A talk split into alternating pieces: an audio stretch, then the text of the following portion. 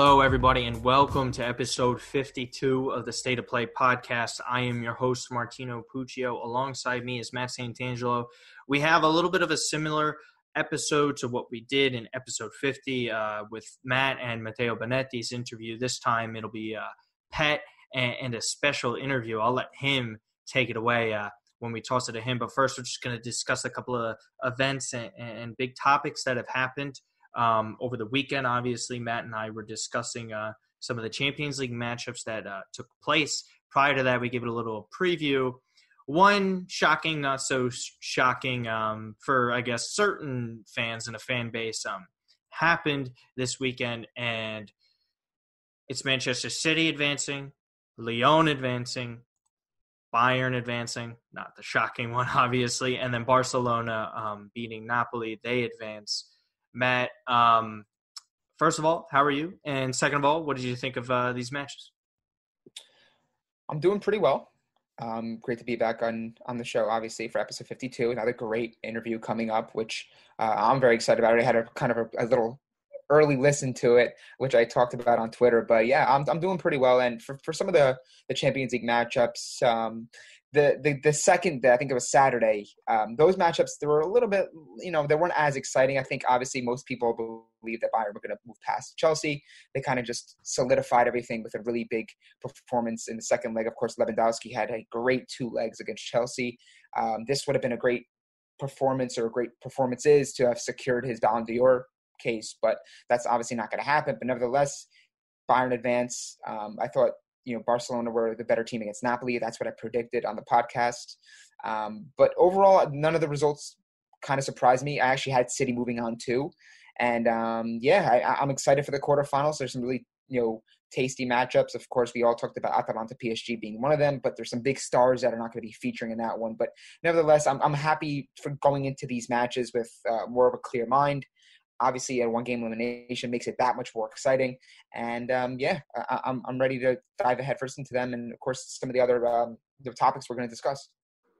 Yeah, um, nothing all too surprising that Messi was unbelievable. Cristiano played a great match, but at the end of the mm-hmm. day, um, I think one of the bigger things was something that I noticed was VAR is absolutely a mess. Um, I'm obviously an advocate for it.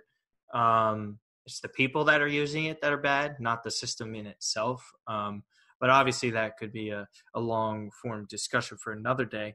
But um, it impacted some of these games. I think it changed some of the momentum. But ultimately, at the end of the day, you have 90 minutes and actually 180 minutes to decide how you advance to the next round. And it's not going to come down to one or two calls. If, if you do that, I think you just make excuses at the end of the day.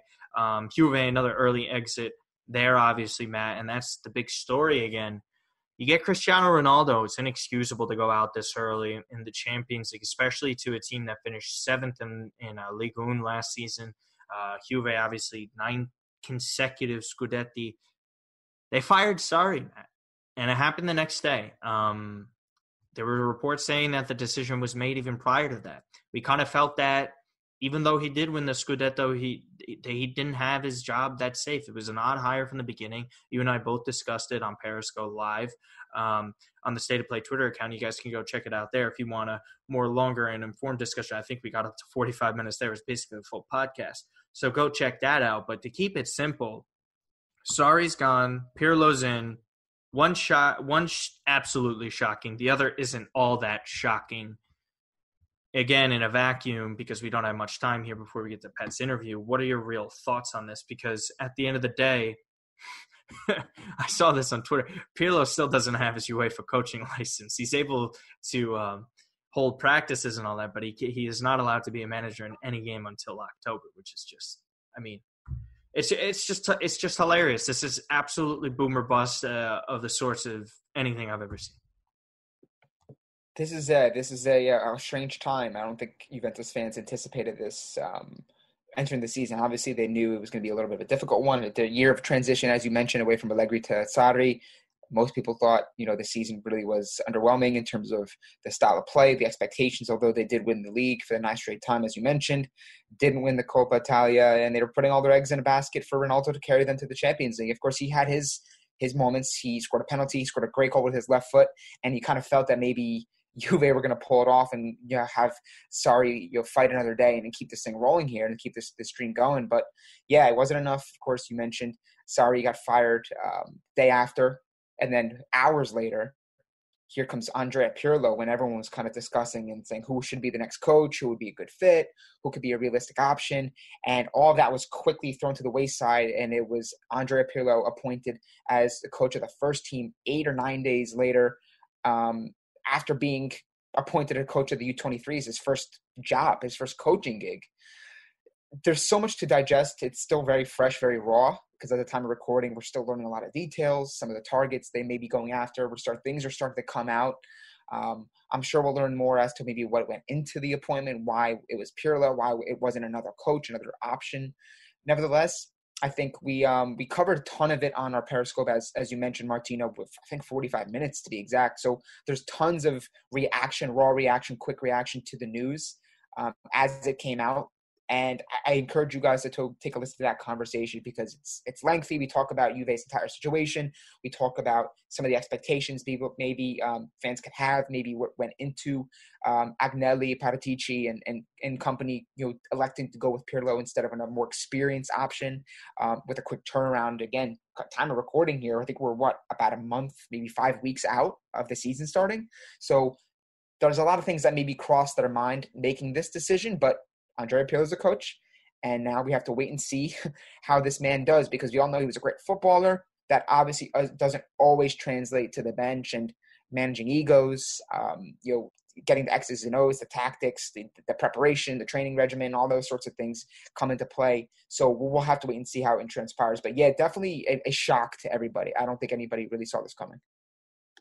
Yeah. Um, look, uh, this is a big gamble by Agnelli. Um, obviously, like again, we we highlighted some examples of uh, past players, even even geniuses, right? Getting their coaching gigs, even the Xavis of the world, the Nestas, the Gattusos, they all went different routes how to like really build their resumes up, and they're still doing so uh, for the most part before they get these gigs. Pirlo, there's there's just nothing. Um, um, it's just it's it's really it's really crazy to see. Um, I had I thought there was a part of me that thought it was going to be Pirlo when they said that they're going completely outside of the box and they just appointed him with U23, but I didn't think they would actually go through with it. They go through with it. Um, it's just going to be strange to see what the expectations are. But I, I will say this: if Antonio Conte is staying at Inter and they're making the investments that he properly wants, I don't think there's any excuse for Inter not to win this title and that's just me. I'm not. This is the first time in this whole nine year reign where I am not convinced Juve wins this. Do I? Would I be shocked if they won the Scudetto? No, probably not. But I would be not shocked at all. Like I'm, I am leaning towards Inter winning this title at this point. Um, if they don't lose their minds and Conte does a Conte where he just leaves up, you know, up in arms and angry at the transfer market and all of that stuff. But we'll we'll get into all that stuff with Juve when the seasons arrive. We're we're still six weeks away, but let, us discuss uh, a few of these Champions League matchups to get back on track with that. Um, first one's going to be PSG Atalanta. Some big names missing here, right? Ilicic is not going to be there. Mbappe's out. Uh, we're not going to see Verratti because he picked up a knock in training. These are three massive, massive players. PSG is going to have more issues, right? Um, they're losing bigger impact players. Atalanta still have most of their depth. We know where their depth is. If they were going to lose a player, would be better off that they're that they lost up front. Gollini, I believe, is in question now because he he had a knock in training. Matt, what is your, what is your real vibes on this? Um, for me, I think this can go either way. I think Atalanta has everything it takes to win this tournament, especially in the current format. What do you what do you feel about that, and what do you feel about some of the other ones that are catching your eye as well? Um, or do you see any of these matchups that's like, all right, I don't really have to think twice on this. I think this will be over um, in the first half or anything of the sorts. But I don't, I don't think we have anything like that to be honest with you. Maybe Man City, Lyon The Atalanta PSG game fascinates me so much because I think, you know, we all know how Atalanta attack at will. They they have such tremendous attacking firepower even with Ilicic out, of course, he's a, a goal scoring threat with that really lovely left foot, but is also a creative presence that they're going to definitely miss. But we've touched on a ton that Atalanta aren't really so much dependent on one individual. Yeah, obviously some individuals they're going to hurt when you when you don't have them. But in, in, any case, you look at what Atalanta have built, and it's almost like a next one up type mentality with this team, where if Ilicic goes out, they'll have someone come in that's um, and in this year more more than in previous years, they have some depth which they really lacked in previous years. So I anticipate with this one being a, a relatively high scoring game, which excites me quite a bit. I'm happy to see Neymar uh, on display. Of course, I think he's a player that's uh, somewhat forgotten. I think you know everyone gave all the attention to Mbappe as like the next big star, the next big guy to win Ballon d'Or, and before him, it was probably you know Neymar. Right, he was the guy to win it after Messi, Ronaldo.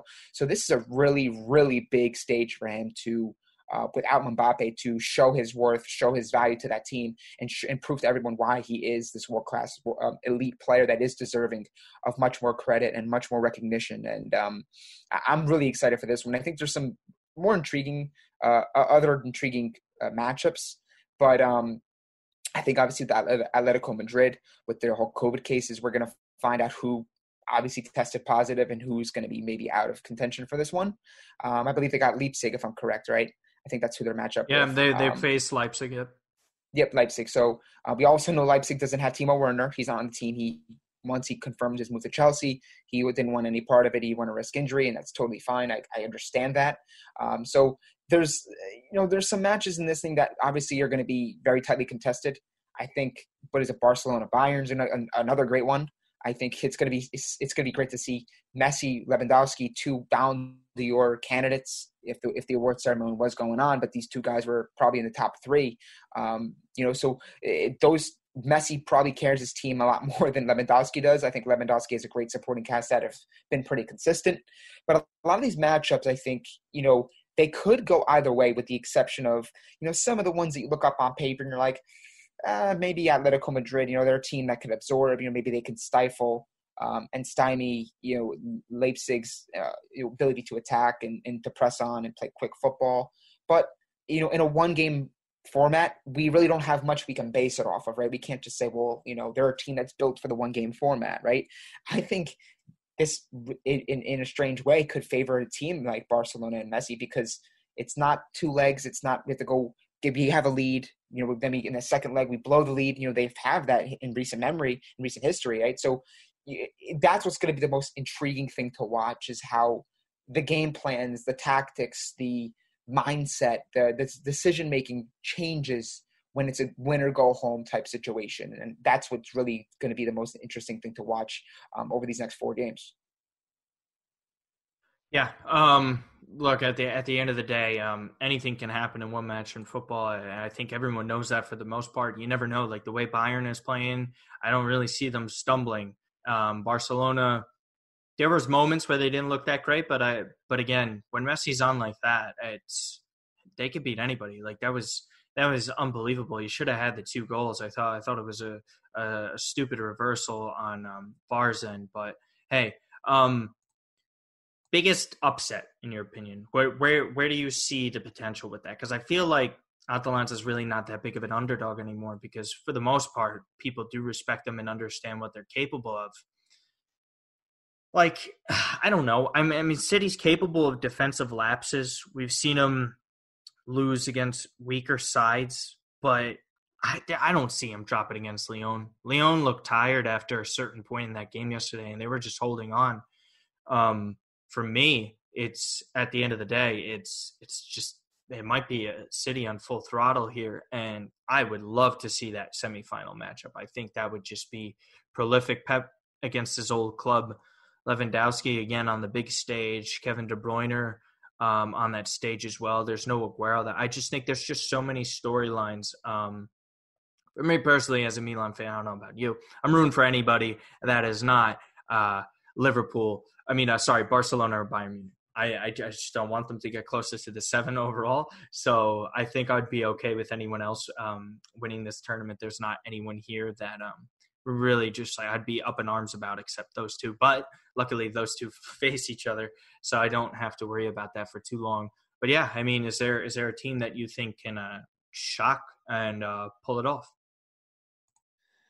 Well, I mean, the first here's the thing: the Atalanta Paris Saint Germain game.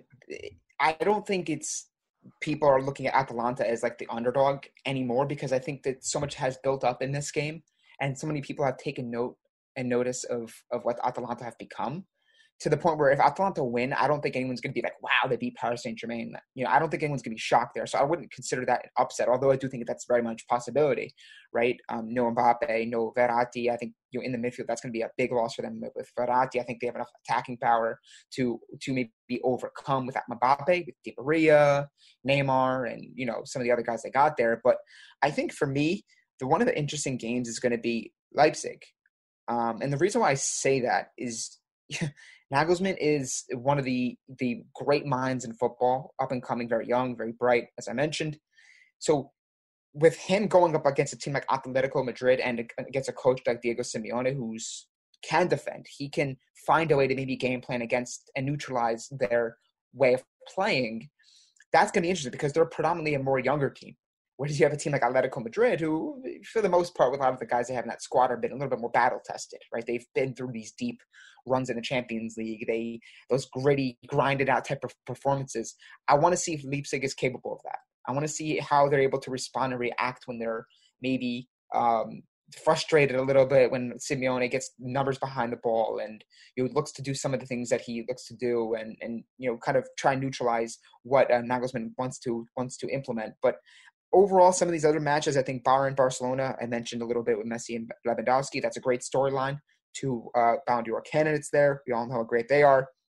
And then even Manchester City, Lyon. Yeah, I think Manchester City. No offense to Lyon, I think Juventus lost that game against Lyon. They lost that tie against Lyon more than Lyon won it.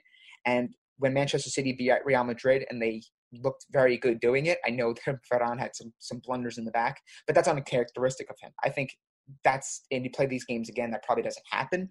Having said that, I love the form that De Bruyne is in. Sterling looks really good. They have Aguero. They have a great coach in Pep Guardiola who's been here, who's won this tournament before. I think City's.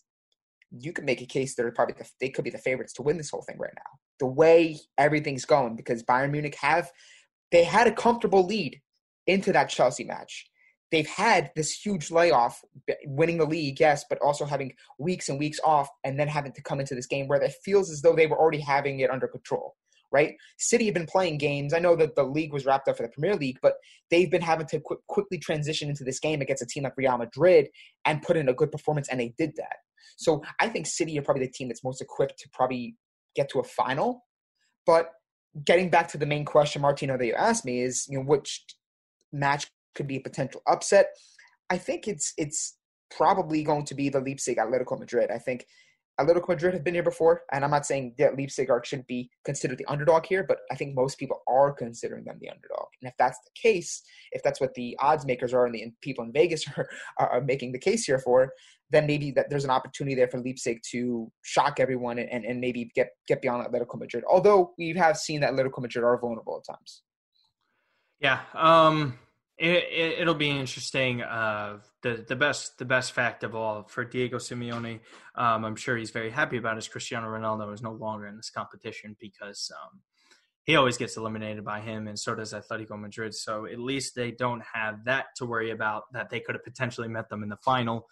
But with that, Matt, really quick, just give me your four winners for each. Um, if you want to go first, and then I'll go first, and then uh, we'll get to uh, Pet's interview. Sure. I'm going to go very quickly with this. I'm going to go Atalanta. They're going to keep the dream going. Very narrowly going to be able to advance past Paris Saint Germain. I'm going to go with Atletico Madrid over Leipzig.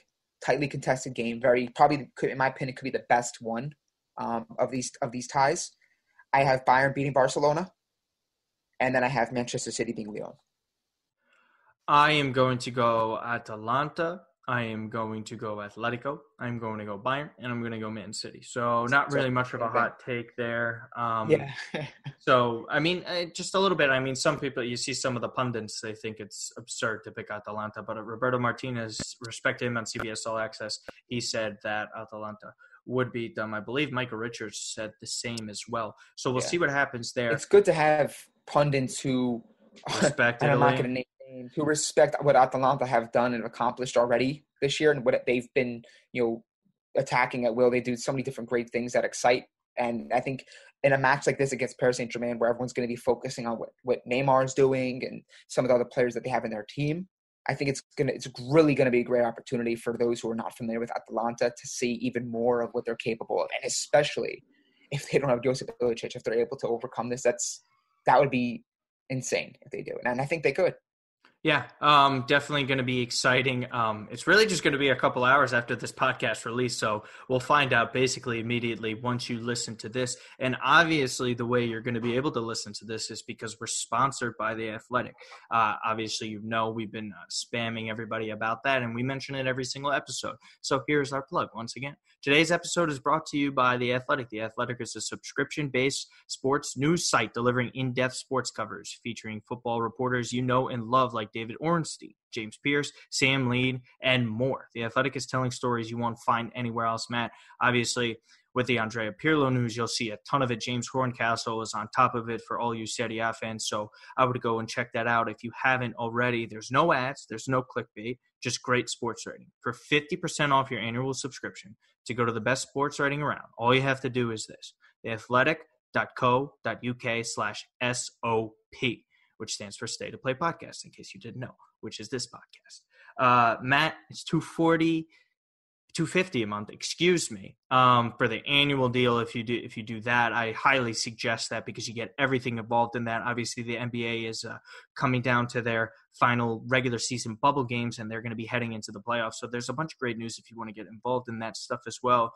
What have you spent to uh, keep pets uh, lovely um, tradition going on on uh, money spent of 250 i actually just recently, the time I'm recording, I bought a Chipotle burrito bowl for about eight bucks. So that's pretty much essentially four, that's three three months of payment. Um, I love Chipotle, but I love great football content, great football writing, and I think that's what the Athletic um, provides. Um, and and not just only for football, of course, you're getting that extra value for MLB, which the season's really heating up. Uh, 60 game season, of course, as you mentioned with basketball, with the bubble. Um, NFL, we'll have to wait and see what happens with there. But nevertheless, uh, you also get hockey too, so you, are getting a ton of value for that 249. Um, and, and it's just, as to me, it's a no-brainer. You sign up through us, 50% off the annual subscription. I already signed up for it. Of course, it makes just too much sense for me, uh, especially someone who's always on their phone and always on their tablet or laptop. Get the quick access. It's very much uh, an easy interface to maneuver through. And yeah, make sure you guys sign up. Use our link. And once again, thank you for the uh, the sponsorship from the Athletic. All right, now for the moment of truth. Pet's interview with Arseblog. Take it away, Pet.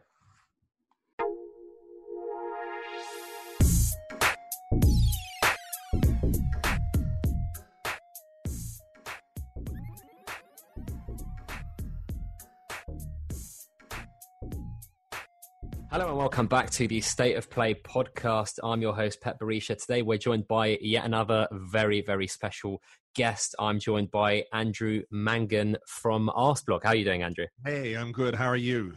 Not too bad, not too bad. We were just discussing how bloody warm it is out. Uh, I don't know if it's as hot as it is in London where you are, but I am absolutely sweltering. Yeah, no, it's it's it's quite nice here in Dublin, but it's not anywhere near uh, what you're getting there today. I've got some mates who've been sending me WhatsApps of the, you know, the screenshots of their weather app, going, "Oh my god, it's so hot." But you know, that's a good complaint um, well, I mean, I've been trying to get you on for for a couple of months now, and it's kind of the stars have aligned, right? Because mm. we had the FA Cup final win. I'm a big Arsenal fan as well, yeah. which was great, exhilarating stuff, amazing stuff. And then we've had this horrible week where Arsenal have announced redundancies. So we're going to be going through the highs and lows, I suppose, over the last couple of weeks. But let's sure. start with the positives. The FA Cup yeah. final win, amazing.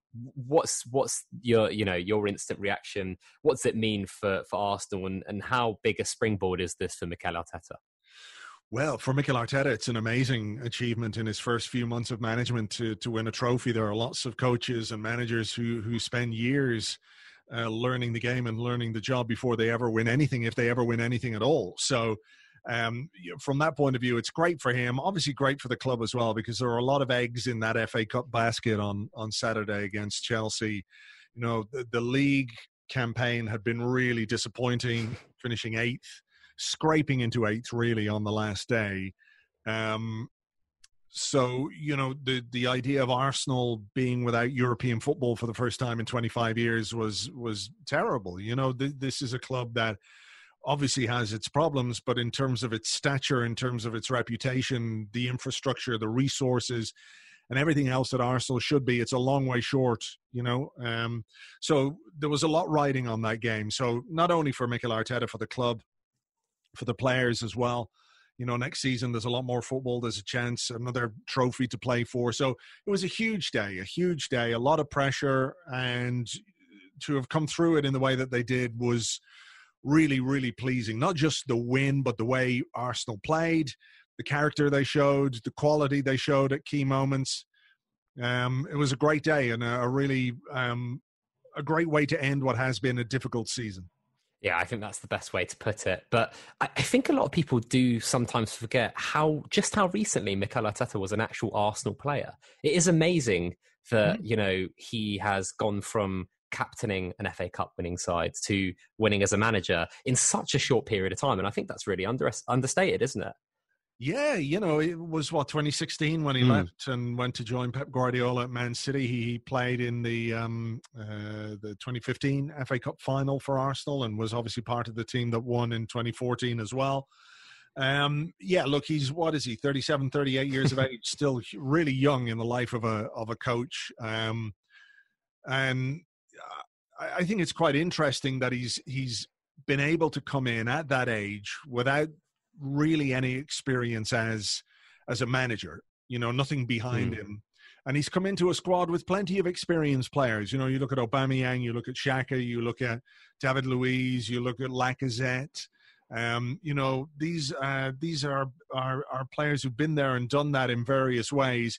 And sometimes it can be really difficult for a, a young coach to a transmit authority and b maintain authority and and to have players believe in him. You know he could be seen as a soft touch or something like that. So you know the fact that he's come in and done it straight away and the players from the young players to the uh, experienced players with with a couple of exceptions have really bought into what he's trying to do and what he's trying to put in place at Arsenal. I think that's that's to his enormous credit as well there is just something about the way he talks, right? I remember the the first interview that was actually on the the Arsenal site when he was announced as manager.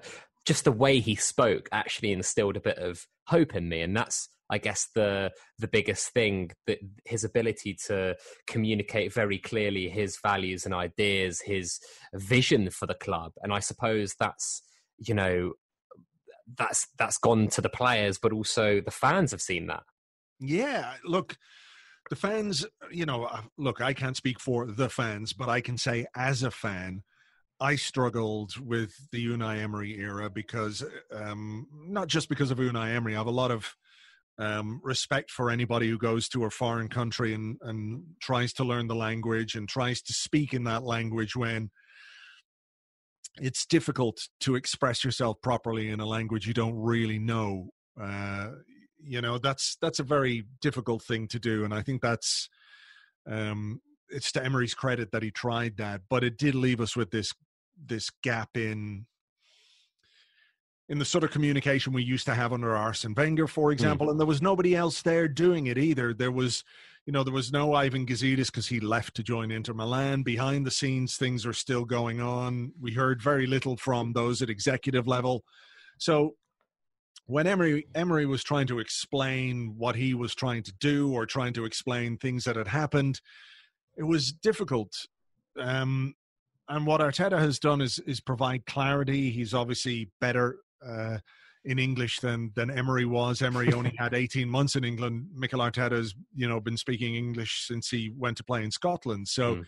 You know he's he's fluent, and um, you know the the ability to communicate and to express yourself clearly, unambiguously in football is is really important, and I think that goes the commu- uh, to the communi- uh, the communication you have with the media, with the fans via the media, and also with your players. Mm. Uh, and I think I think it's not unreasonable to think that if Emery had difficulties communicating with with the media and with fans, the players also had some difficulties with that too. So to have this clear messaging from the I guess what you would say the top of the club now, or somebody who is now um, the figurehead of Arsenal again, uh, is is a really positive thing for sure.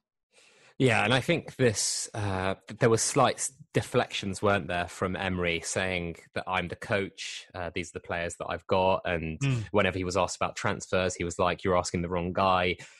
Arteta has taken a more hands-on approach, and I don't know if that was that's been intentionally filtered down from the board, or it's something that he's kind of taken on, and the board have been like, "Well, you know, he's doing a decent job here in kind of communicating as this figurehead. Let's let him keep doing that."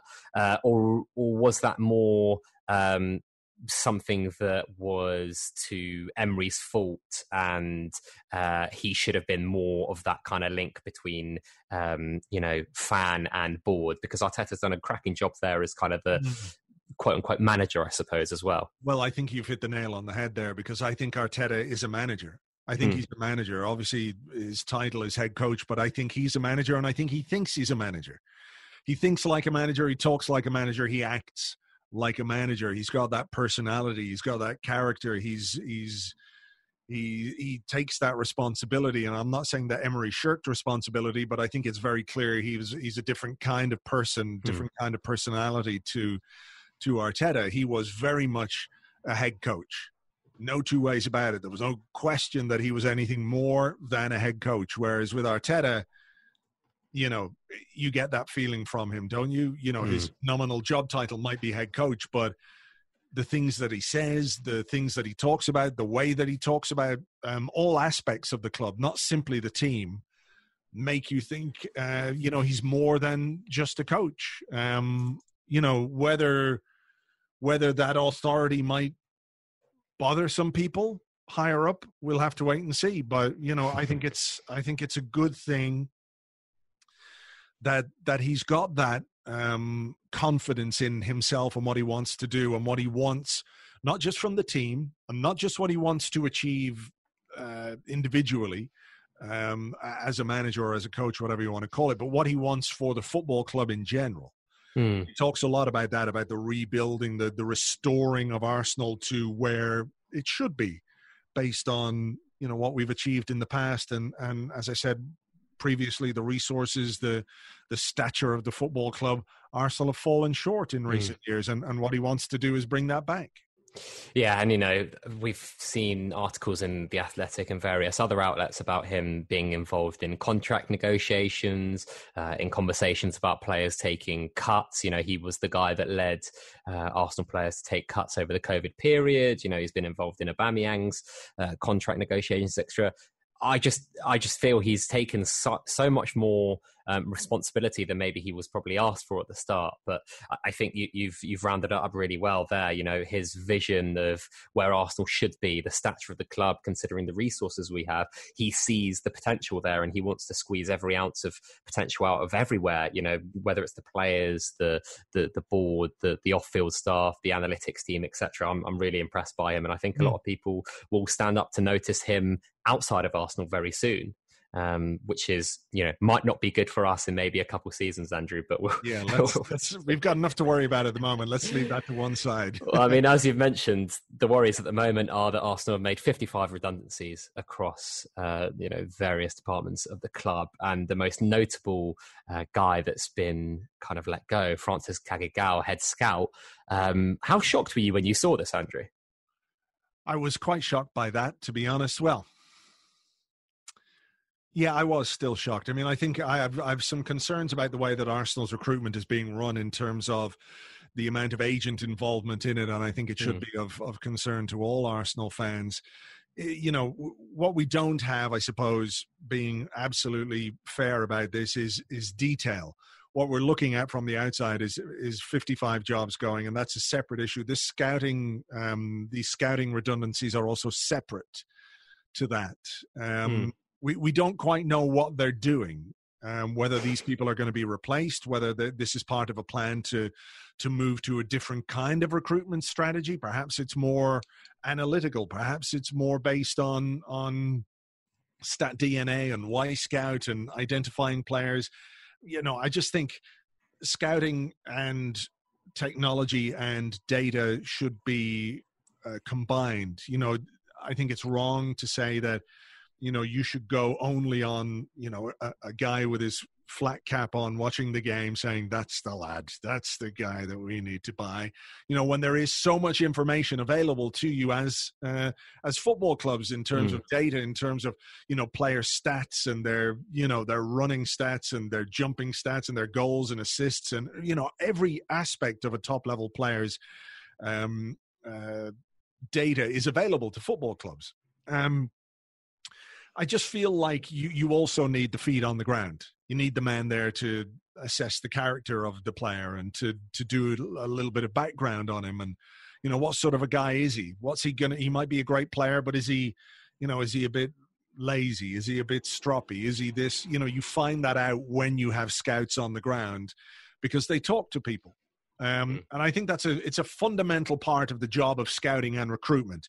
You know, the two things should go hand in hand. Use all this information and data that you can get from everywhere, but also have good people on the ground.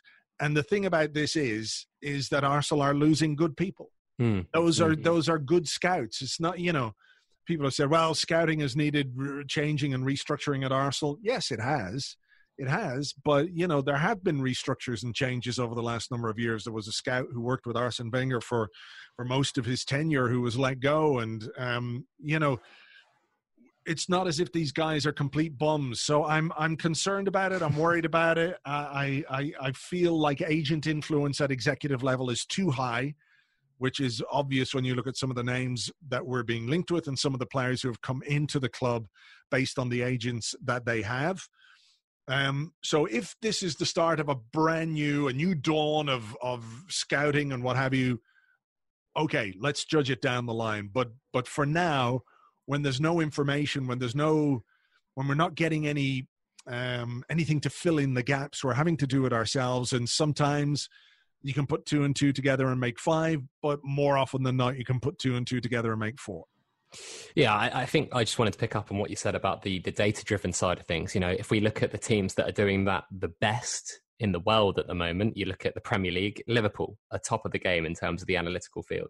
You look at the Championship, it's Brentford. Um, and these clubs are really, you know, pound for pound, uh, getting as much as they can out of uh, their players, the players that they buy. Especially if you look at Liverpool and um, you know the likes of uh, Joe Gomez, Andrew Robertson, etc. Um, a lot of these guys that Liverpool are buying, you know, Salah is the the big example that they use all the time. I think the the stats guys at Liverpool when they do presentations, they always use Salah an example when they say, well, if you take his stats and if you looked at his stats in Italy and moved them to the Premier League and kind of adjusted for difficulty, his stats were still absurd. It was obvious to any kind of like top analyst in that field that mm. teams should have been after him. But it seems as though we might, as Arsenal Football Club, be slightly moving away from that. To me, that's a slight concern because if you look at who's doing it best and who are the best team in the world, that, that correlation um, is quite clear. Yeah. And I think we should be moving to a system that does a bit of that, but also has that context that you discussed. You know, the, the feet on the ground, talking about the mentality of well, players, etc. Do you think that Brentford and Liverpool and teams that use analytics a lot still don't put people in the stands to watch players and still yeah. don't do their due diligence on them in terms of their character and what sort of people they are and you know do they train well? What's their lifestyle like? These are these are mm. factors that you need to know when you're buying a player because a guy could be statistically off the charts but he could be you know a, a troublemaker. He could be somebody who's out every weekend his lifestyle you know th- those are things and and i think those are also things which are you know if you're if you're buying at that end of the market you know, a Salah mm. from Roma, it was a 30 odd million pound signing, whatever it was at the time. And, and clearly he's worth a, a, great deal more than that right now. But I think where Arsenal are, there's a need to perhaps fly under the radar a little bit mm. in terms of the kind of players that you find and bring in. Like, okay, on one level, the Willian thing, um, a player that Arsenal are being linked with, makes sense because he's experienced and, and everything else on the other, you know, you think about how that money could be used and could you find a player in the lower leagues? Could you find a player from a club that has just been relegated? Could you find a club, a player from a club in France or Spain or Germany that is being financially impacted by COVID 19 who hasn't quite hit yet in terms of uh, full awareness of what kind of a talent he might be. Can you identify that guy? You know, and mm. and and find those hidden gems is perhaps the wrong word because there are very few of those left in football anymore. But it just seems to me that you can't really do that just by looking at numbers and just by sort of punching in the data and saying, mm. well, look, mm-hmm. there's that guy. One, two, three, four. We've got 17 players there. We'll pick that one because he's the best at that, whatever it might be. You have to. You have to still scout players and you have to. These aren't robots. They aren't mm. machines. They're human beings and you need to have a human element when it comes to your recruitment. Yeah, and I think uh, some of the factors you've mentioned there, the qualities that you know Arsenal Football Club look for, but more specifically, Arteta's looking for. You know, if you look at the players that he's frozen out in in Guendouzi and Özil, it's imperative that you know if the numbers work from a data and financial standpoint, and a scout says, well, actually, I think he's a good egg, then it's kind of tick, tick, tick. But mm. if there are players being suggested by super agents or players that aren't going through the scouting network and they do turn out to be, um, you know, another Guendouzi, right? Or, uh, or someone of that ilk who, I don't know, I don't think Guendouzi's a bad kid, for example, but he's, he's clearly caused a bit of trouble uh, at the, both clubs that he's been at. So uh, they are really important. But you, you mentioned Willian there, and I do want to pick your, your brain on some of the transfer mm. links that Arsenal have been uh, linked with. It seems as though we're going for uh, Brazil's past, present, and future.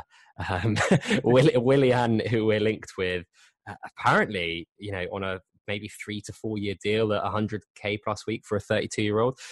This this reeks of Cedric Soares to me, Andrew, uh, but at a worse level. I wouldn't disagree. I mean, what I would say is I think Willian for a year could probably be more used to us than than Soares. I, mm. I, I have such question marks over the Soares deal. I really do. I you know, um, again the agents and everything else involved. But look, let's not. I, I think for me it's difficult to rationalize a club which is talking about financial difficulties and financial hardships, investing a hundred grand a week on a guy who's going to be 32 on Sunday, giving him a long contract, which, you know, anything over two years at the age of 32 is a long contract, with a big signing on fee and big wages and with literally no resale value. Mm. Like, you know, I can see how Willian could add something to this Arsenal team. You don't, I think he's a good player. Um, I don't think he's brilliant, but I think he is a good player, established at Premier League level and European level, and he could he could bring something to this team for a period of time. Perhaps while some of the the you know the, the likes of Reiss Nelson and Gabriel Martinelli and uh, Emil Smith Rowe and Bukayo Saka as they develop, you know, I can mm. see some logic to it from that point of view.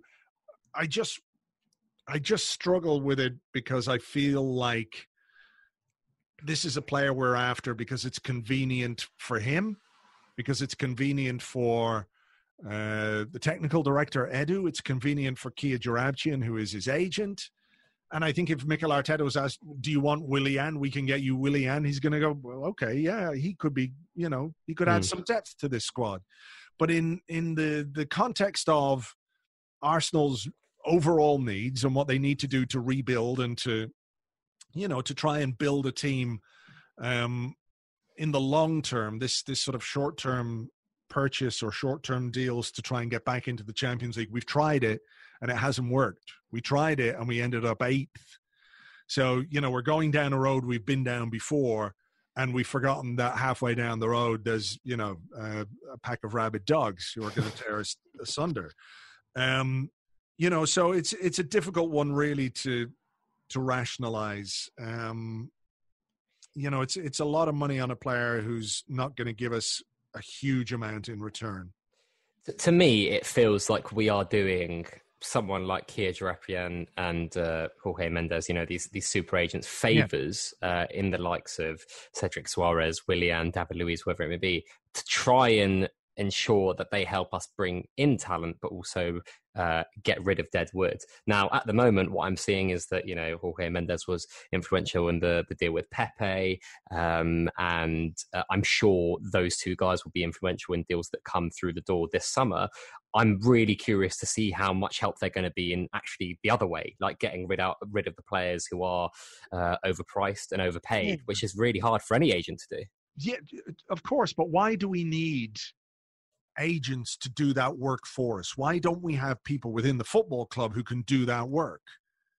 You know, it's, if a, somebody, it's a good question. You know, that should be a job that somebody at Arsenal has, not something we outsource to an agent because they get paid. You know, if people think that that George Mendes or Kia Joorabchian are are somehow philanthropic, or they're doing this, you know, just because they want to help, that's nonsense. I mean, mm. My understanding of the Pepe deal is that uh, George Mendes got paid a lot of money, mm. a lot of money.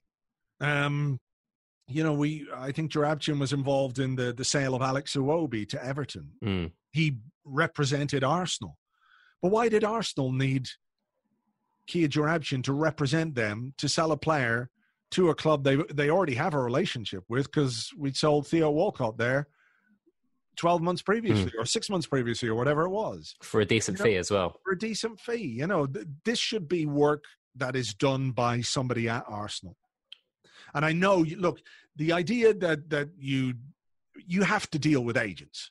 That's that's. I think everyone accepts that. They're so ubiquitous within the game.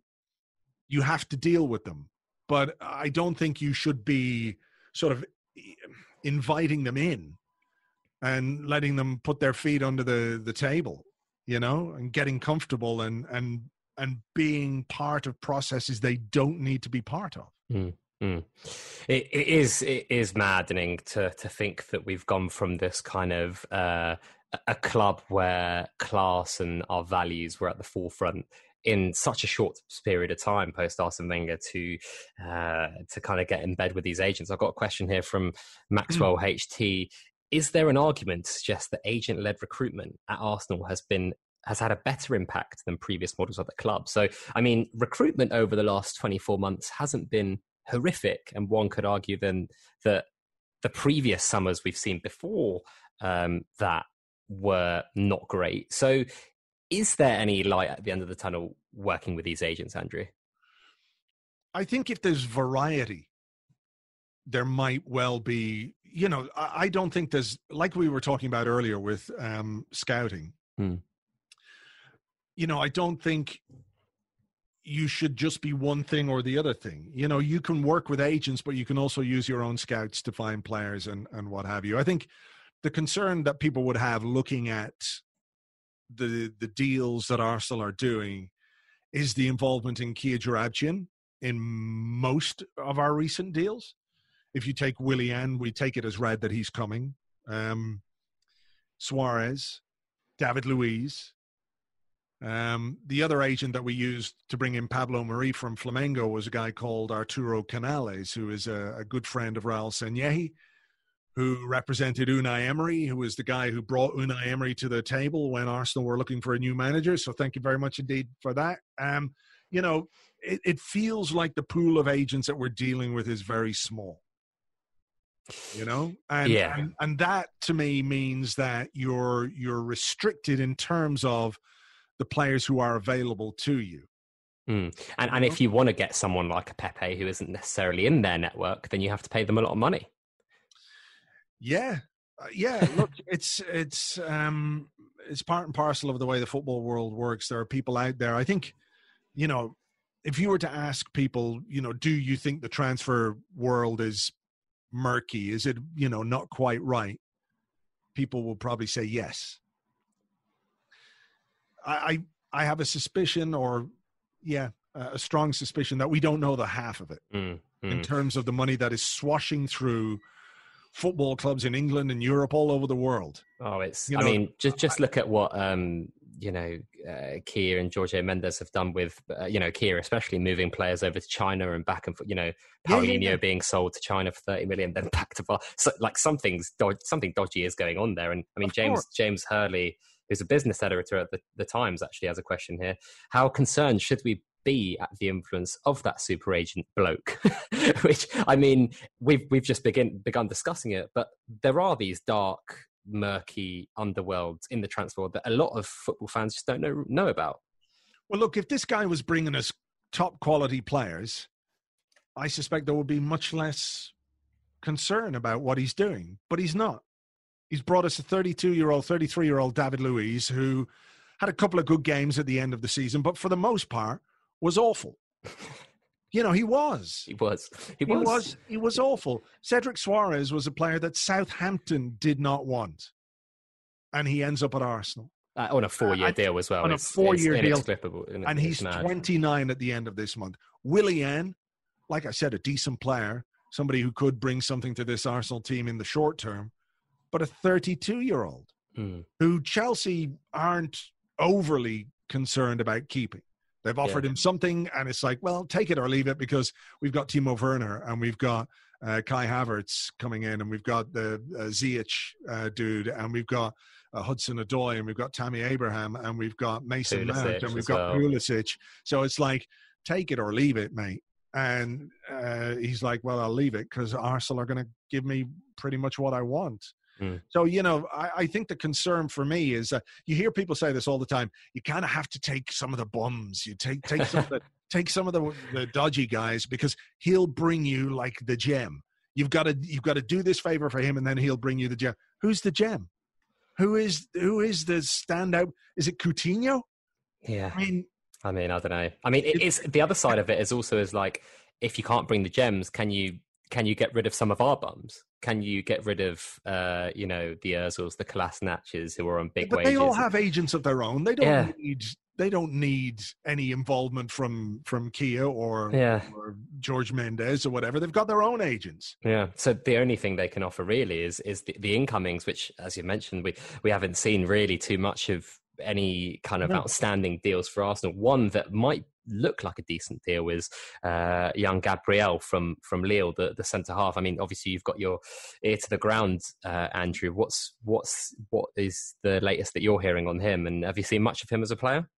I haven't seen much of him from a player or as a player, and I don't really know what's happening in terms of of the transfer. You know how accurate the information is. It seems, you know, it's more and more difficult these days to um, disseminate the source of of transfer rumors and transfer information. Some of it is is quite obvious.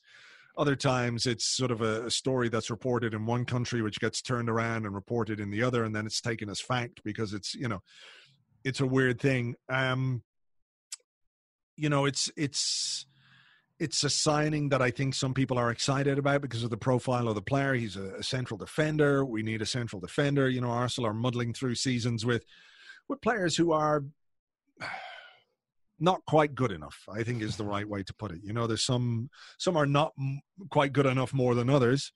Um, and it's an area that that we need to strengthen. We've brought in William Saliba, of course, from uh, Saint Etienne. He played there on loan last season, and he'll be with us next season. But you know, it's a lot to ask a 19 year old.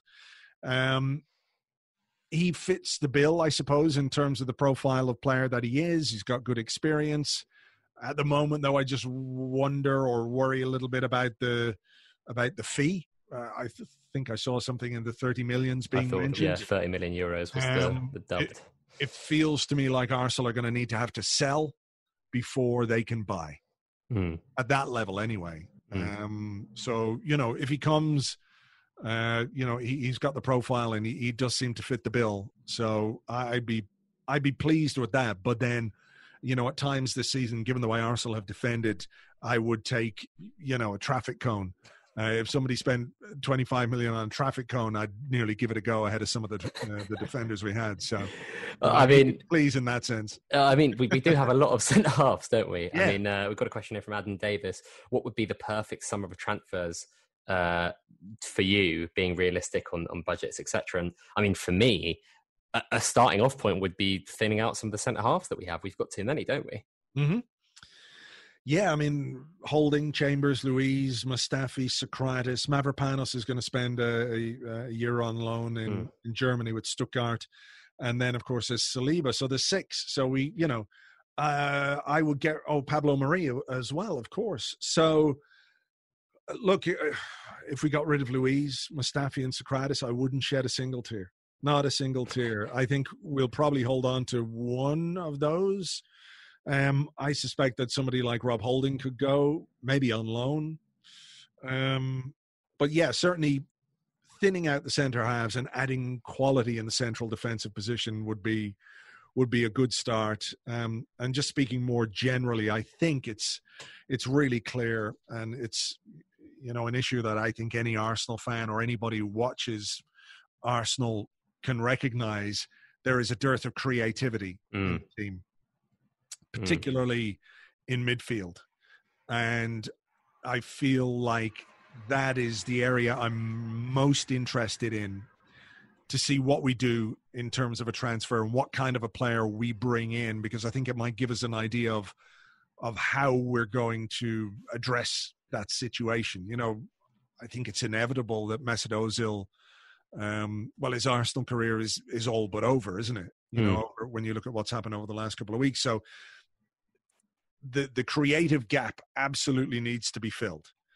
Um, whether that's with a kind of attacking number eight type, I don't know that we're going to go with a traditional number 10 if that player even exists anymore if you if you consider Ozil that kind of a player um, where are we going to get the creativity from um, but I, I suspect that is a big issue for Mikel Arteta and one of the things that he will be concentrating on when it comes to recruitment yeah I mean we mentioned Coutinho a little bit earlier that's one that's been that just doesn't seem to go away and it's another agent play. Is that a, a, player that you'd be happy with at Arsenal? I'm not too sure. I don't really know where he'd play, and just you know, at his age, if it was a permanent transfer, again, it's the the resale value thing.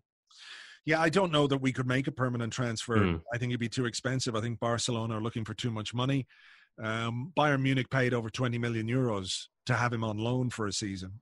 Um, you know, which is crazy. You know, the loan fee and the wages that you know, two hundred and fifty grand a week wages and a seven, eight million euro loan fee. It's it's crazy. You know, it's crazy money that a club like Arsenal can't really afford to do. How could how could Arsenal justify that? Even if they got a you know a, significant haircut on that, how could they really justify investing that much money in a player for a year?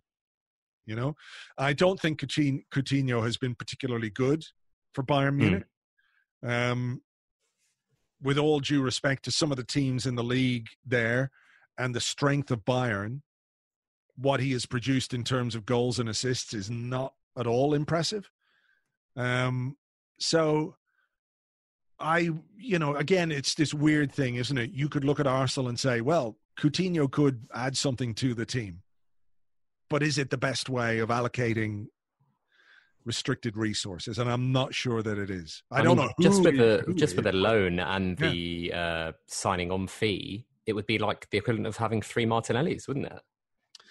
Yeah, yeah. I mean, look, there. If, if you could find three more Martinellis, that would be that would be fantastic. But uh, you know, it's it's it, it really is about using your resources in the best way possible. Mm. You know, but find the balance between what you need and what you can spend and what might be value for money and what might be you know a deal that could actually gain you some money in a few years time if you sell a player or two you know mm. um so yeah it's it's not one that i feel particularly inspired by and again it comes back to that agent uh, and those relationships between the head of football and the technical director at arsenal and that agent does it really suit arsenal or does it really suit them mm-hmm. i mean it, it, definitely suits them to have Coutinho move around. You know, whether it's the agent fees and also making a client of theirs a little bit happier. Um, they're obviously very. There's a vested interest for them to do so, but I can't understand, especially if Arteta is going to play some. I'm, I'm presuming he's going to play some three four three, especially if we have um, uh, Saliba there, he's young centre half. It might be easier to bed him in a three. Uh, Gabriel, if he comes in, he's very left left footed, so you'd envision him playing as the left side of a, uh, a centre back pairing or trio. So eh, you could see us playing some three four three next season. I just don't really see where Coutinho fits in. But Jason Waterman has a question here: Why aren't we playing Özil? we clearly lack some creative spark and are we going to sell him so i've personally not been the, his biggest fan the last two years for a variety of reasons, on and off the pitch. I think he's um, he's underperformed as a whole in his Arsenal career, and I think he's um, not been very good for the dressing room off the pitch. So is this going to be the summer that we finally see him go, or is he going to do a Gareth Bale and just kind of, which he's just going to chill in London for a year? I look. I hope so because I think it's a situation that Arsenal need to to sort out. You know, having the the constant where is Mesut Ozil? Will Mesut Ozil play? What's happening with Mesut Ozil? Is Ozil okay? Are you okay with Ozil? You know what what's he tweeting now? You know, is he playing Fortnite? What's what's got? You know, it's just a it's a mess.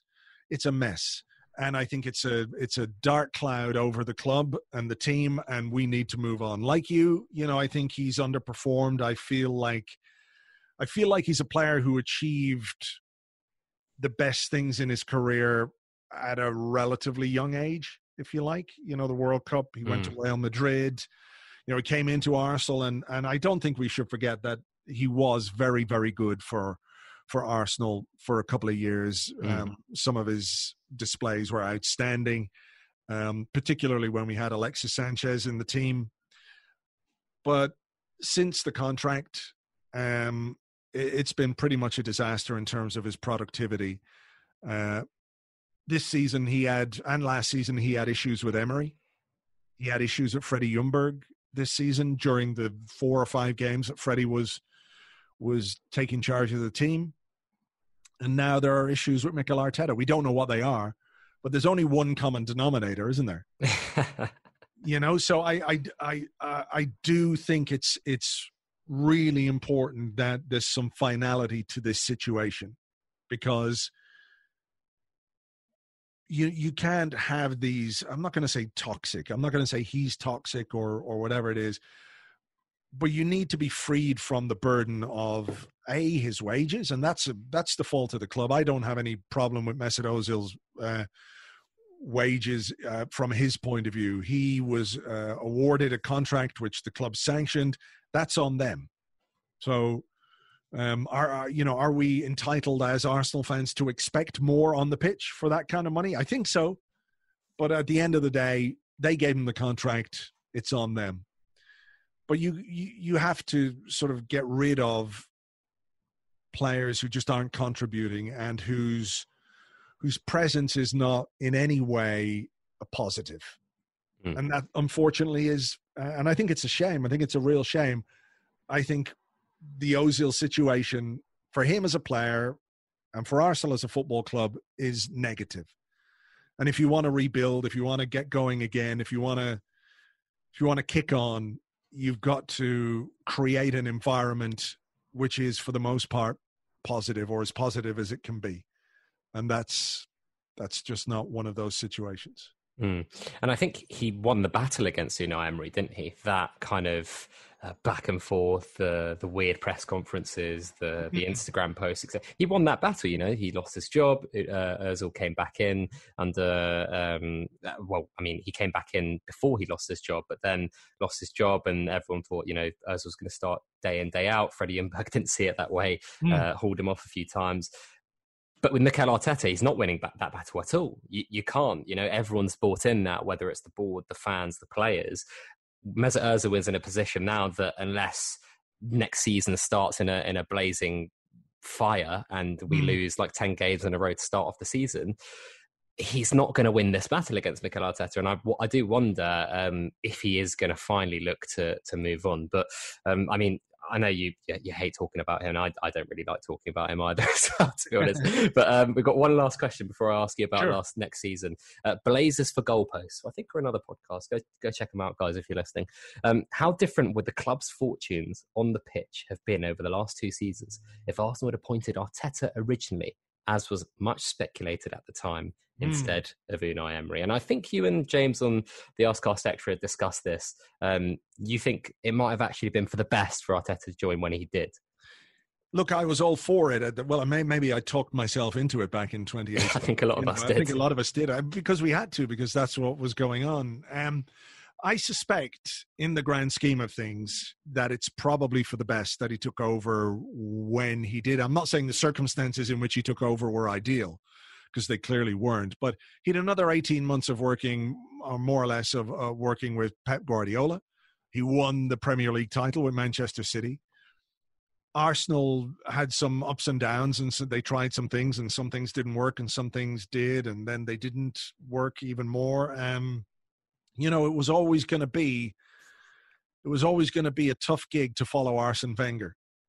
Um, and I think maybe it might just have been a little bit too soon for Mikel Arteta at that point. On the other hand, I've been nothing but impressed with him since he came in because of how he's spoken and because of the the clarity of his messaging and his vision and what he wants from his team and what he wants from his his players and all that kind of stuff. So I do wonder if you know even if it hadn't been quite as successful even if we didn't win something in his first year, you know, which would have been unlikely anyway, perhaps the building blocks would have been put in place to get us a little bit further down the line a little bit more quickly but we can only speculate uh, I, I, all i can say is i'm glad to have him now um, because I, I think it's i think you know we need somebody like him we need somebody with that that that strength of personality um, to take this club back to where it needs to go. So I'm fudging the answer a little bit. It's it's it's pure speculation, of course, to say it would have been much better or or much worse. But I think my gut feeling is that we had to go through something else to get the right guy, and I I, I think and I hope that Mikel Arteta is the right guy. Mm, I, I think he is. i have been thoroughly impressed. I'm, I'm all in, right? Whatever he wants. I hmm. want. um, just before we do let you go, uh, let's let's talk about next season, right? Um, what are some realistic? What would be a really good season for Arsenal next season under Arteta? A really good season, I think, would be a top four finish and getting back into the Champions League. And I would say that even if Arsenal didn't win a trophy, making that kind of step forward in terms of in terms of our final league position would would be a really good season for us. I, I think it would also have to be, and I suppose it would be, married to an improvement in terms of our our performances and our consistency in those 38 games in the Premier League. You know, to see Arsenal, some of some of the way we played against Chelsea on Saturday was great. It was really fantastic to see a team that was comfortable playing out from the back and and you know there are still key elements missing from this Arsenal team but you know if if Mikel Arteta can put in place improvements in our performances uh, uh and the way that we play the game and we can start to see a sort of I don't want to say Arteta ball because I think he's he's probably a pragmatic coach in in the sense that you know he won't be wedded just to one particular style of play. Um, but if we can see those improvements coupled with a, a, an improvement in in the final league position, I think that would be a really good season. With you know young players maybe developing a little bit further and and what have you. Um, for me, I think that's what I would be looking at. Yeah, I think um, if you also consider, you know, the outlay that Chelsea are making, the money that Man City are spending, the money that United are most likely going to spend in the form of Jadon Sancho buying probably the best youngster in the world apart from uh, Kylian Mbappe, Mm. it is going to be tough. He is going to have to go above and beyond and and be the underdog and squeeze every inch out of every player that he's got to get anywhere near a, um, a top four spot, for example. So I don't think the expectation should be too high, but at the same time, the way he speaks and the ambition that he has, if he is backed in the summer, then I think for the first time he is going to see a bit of pressure, isn't he? Mm. Yeah, look, I mean, uh, people were well aware of the the circumstances in which he took over, but you know, th- this kind of ties into what happened with Arsene Wenger as well. That that when you when you do well and when you achieve things, and he's already achieved something, you kind of set the standard for yourself mm-hmm. and you raise the expectation levels among fans about what it is you can do. Um, so that's part of the job, though. I think he's well aware of that, mm. and I think it's a, it's part of the job that he'll be quite happy about. It's a challenge to to live up to those expectations, but I think he would prefer that than sort of scrambling around firefighting against things going wrong all the time. You know, he's clear about what he wants and about what he wants to be as manager of Arsenal and what he wants Arsenal to be under him as manager. So, you know, he's not he's not leading anybody down the garden path. You know, mm. he's saying I want to do things, I want to achieve things. With that comes the pressure and I think he's capable of of dealing with that um, in a big way. Yeah, yeah. I mean, uh, it's it's just a breath of fresh air, isn't it, to the club? And he's been fantastic. But uh, I don't want to keep you anymore, Andrew. We're obviously, you know, probably uh, pissed off pair at the moment. Saka hasn't Saka hasn't been uh, nominated as the young player of the year. How has he not I even? don't know. the- crazy. Some of the blokes on that list are like twenty five. I know it's ridiculous. They need to And- that age. Well, they do, you know, and I think, yeah, they need to restructure that. You know, 25 years of age is young player of the year is absurd now. You know, when when players start earlier, when they develop much earlier, they're given chances much earlier now. You know, it, it should be under 20. Bought for bought for massive fees a lot earlier as well. Well, yeah, exactly. Or maybe you have maybe you have like a Premier League. Um, what's the word I'm looking for? What do you call it when somebody uh, plays their first season? Best newcomer. Best newcomer, yeah, Or or, something like rookie, rookie of the Yeah. year, whatever it might be. It's a very American term, but you know that that kind of thing. Maybe that's the way that should go. You know, rather than somebody like Raheem Sterling probably still got nominated for, did he? No, You know, it was that's no- Martial that was the guy who's turning. Right. Was it Martial and um, oh, who was the other one who's about to turn twenty five? I don't know, but it's crazy. I can't believe it. Yeah. Um, but anyway, yeah, we'll, we'll hold that. Uh, you know, hopefully that he he gets nominated next year. But Andrew, thank you so much for coming on. Uh, where can people find out more about you? Oh, the website, uh, arseblog.com, Twitter at arseblog, and you know you can find everything we do there from news to podcasts and and the whole lot. It's all there. So if you if you want to come check it out, if you're an Arsenal fan, please feel free. It would be great.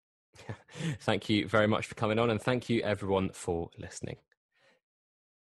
All right, another tremendous one-on-one interview. I really love these, Matt, where we get all these Mm. interviews right in the thick of the episodes. You with Mateo, your bread and butter with Serie A. Pet gets his bread and butter with Arsenal, obviously. He was definitely fanboying for sure too. Oh, co- oh, come on. Pet- I don't blame Pet- him. Yeah, it's, it's a huge. That's a huge, a huge guest we had on. It, it is. And um, great for Pat. Thank you so much uh, for coming on as well. Thank you to anyone that has listened to uh, this episode as well and many others in the pla- past. If you're new, please subscribe. Obviously, you could find us on Spotify, Apple Podcasts. Uh, follow us on Twitter, follow us on Instagram, Facebook, like us. There's so many different uh, places that you could go there. Um, it's really exciting. We've been growing a lot, and we really appreciate all the support we've been adding from everyone. Um, especially check out the the episode that we referenced earlier in the episode before the interview um, about uh, Andrea Pirlo and, and his hiring at Juve. Me and Matt covered that, so plenty to watch there. I think we had last time I checked was over 750 viewers, so hopefully we're up to over a thousand at this point. Um, so yeah, plug your social media. Sure. Guys can follow me on Twitter at Matt underscore Santangelo. Um, hope to, I've been saying this pretty much at the end of every episode that I'm going to get back into the whole writing thing, but um, I think it's definitely going to happen very soon. I have a lot to say. Of course, you guys got a, a, a good glimpse of that with our 46 minute Periscope, which we thought was going to be a quick little 15 minute reaction. Um, but yeah, make sure you guys are following me on Twitter, of course. Um, subscribe to the to the YouTube channel. We have two episodes or two videos up there. Some really great content, of course, with Harry Brooks uh, breaking down some ball playing central uh, defenders. Another one coming out this week. Another one's coming out. I know Pet's been coo- cooking up in the back some really good content for us and for you guys. Um, some really premium content. I don't think anybody's really delivering the way we are. So make sure you guys are subscribing on YouTube and, of course, the podcast, Apple, Spotify, wherever podcasts can be listened to. Leave a good review, like, tell your friends about us, and yeah, we we really appreciate the support that, and we really appreciate you guys lending a hand in the growth that we've enjoyed the past three four months. Yeah. Um, and you can follow me on social media at Martino Puccio. Making Just a an massive push. Just an update. Do you know? Have you seen the recent update? I haven't, but I've seen some of your tweets banging for Basic, some yes. getting like really positive attention, and then some people kind of like, you know, you're kind of getting in the heads of, of Juventus fans of the, some of the Yeah, some of some of them, some of out, them, but some of them got look, upset about the Jamie Carragher. you, quote. you can't please everybody. At the end of the day, it's about that getting to that 1K, and if you do before Pet, that's bragging rights for you. So Oh, I, I oh, respect the hustle. Baby, He's sleeping. I He's literally did- sleeping right now, but he's I- sleeping with his content. I took a hell of a lead. I am up 30 followers on Pet. There you go. We like nine, that. We like nine twenty to eight nine. Serie A boys, the Calcio boys are, are dominating yes, here. Yeah, shout out to Jamie Carragher, uh, Carragher, by the way, for that that tweet was uh, massive. I, guess, I, guess it really ruffled the feathers of a lot of. Actually, it didn't ruffle that many. It was just a couple that. A couple were, people were chirping. A couple. Yeah, a couple it, were. It was. It was when you probably caught them. You probably posted that, like, and then they were kind of like in a little bit of a mood, which I, I understand. I don't blame them. I understand. But uh, yeah, yeah, yeah especially when it comes from Milan fan. There's always kind of those two fan bases. And then Liverpool, Liverpool fans have been getting under the skin of a lot of people, but it was just yeah. too good of a quote to pass up. I, I couldn't nah, help it. I'm sorry. I, I respect you, Ray. It was very, um, well, very well timed. Yes, very well timed. But anyways, you could also follow Pat at Pet Barisha. Um, thank you once again to Arseblog um, for helping us out this episode and coming on. Um, hopefully, we can book our, our. I'm very excited if we can get the next guest for the next episode. Be uh, stay tuned on our Twitter by the way, yeah. for that. Um, well, um, it'll be yeah. Also, real quick, the last yeah. thing too is is you know with some of the guests we've had on, we've we've been getting a lot of great questions and a lot of support on that. And yes, thank you guys for for submitting those. I think it kind of changes up the whole structure and flow of the episode and it adds a little bit more beef to it i think the, the, the perfect example is, is, is you know the interview that we had with um with Arseblog here a lot of great questions and and just a lot of great um, insight to be added to it once you guys provide those. So so thank you guys and, and keep sending those in. Of course, you guys can uh, tweet at us, DM us on all platforms. You guys can email us at stateofplaypod at gmail.com. Any way you guys have a question for us, just shoot it our way and we'll, we'll make sure to answer that on air. Yeah. Um, thank you so much again and listen to some Joaquin.